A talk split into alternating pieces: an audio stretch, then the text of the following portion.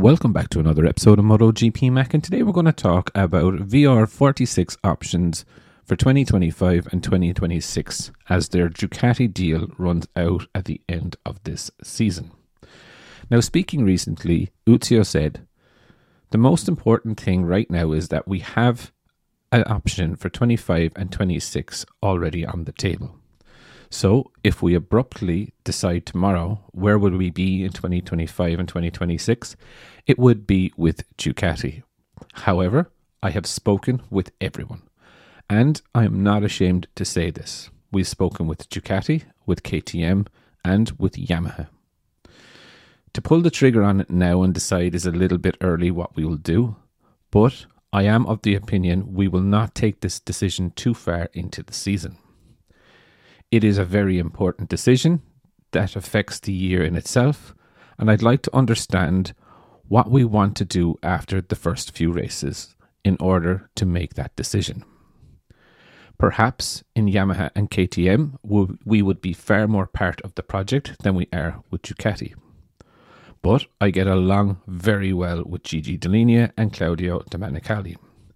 From the outside, we and Gresini are the second partner to Pramac. But, to be fair, everything I asked for was given to me. And I know my limits, but sometimes I have even more that I want. In recent days, I've spoken with Dall'Igna. We continue to improve together, but I don't want to say false things. You never know what will happen, and at the moment, I'm negotiating with everyone.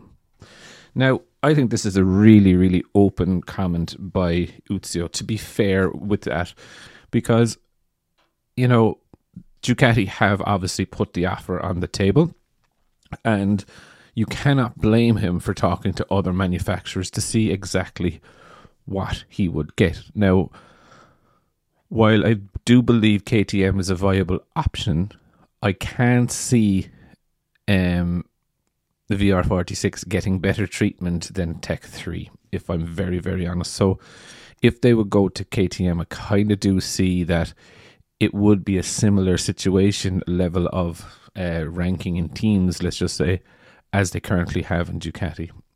We all know Rossi is a brand ambassador for Yamaha, so there is strong links and pulls there. And also, I do think Dorna and Yamaha would give him a financially better option um, because they need another team on the grid running a Yamaha. So I do find it very interesting that he said it. But again, you know, it is a very, very tricky decision to to make. You know, the team is not performing badly with Ducati at all. Uh, KTM would be a little bit of a uh, a question mark, and also Yamaha would be a massive question mark. But I would definitely love to know your thoughts.